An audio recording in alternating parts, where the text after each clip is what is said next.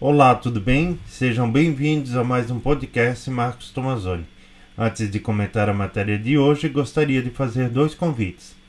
Para você seguir o podcast Marcos Tomazoni nas redes sociais, YouTube, TikTok, Instagram e Telegram.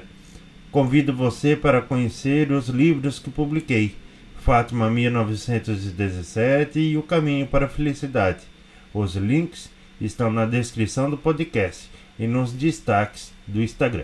Escolas cristãs cuidam melhor da saúde mental. Matéria da Info Católica. Os resultados obtidos graças a um estudo realizado pelo Instituto de Pesquisa Cristão sobre a juventude Speed Rich, na cidade de Iona, Minnesota, afirmam que as escolas cristãs nos Estados Unidos cuidam melhor da saúde mental de seus alunos do que as escolas seculares. O estudo foi baseado em pesquisas com alunos de diferentes escolas.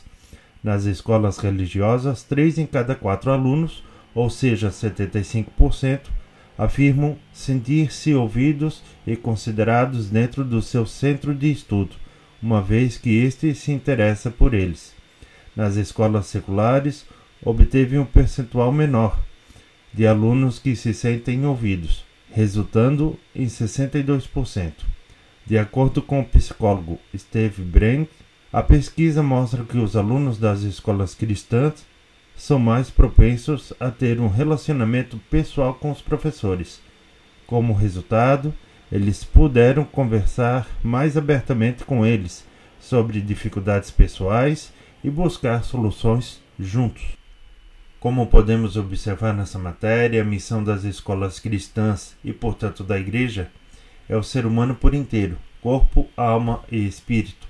A Igreja sempre se preocupou com esse lado social, saúde, educação, pois entende que isso faz parte da sua principal missão, que é a salvação das almas. Não tem como dividir o ser humano em pedaços, como se fosse um corredor com produtos em um supermercado.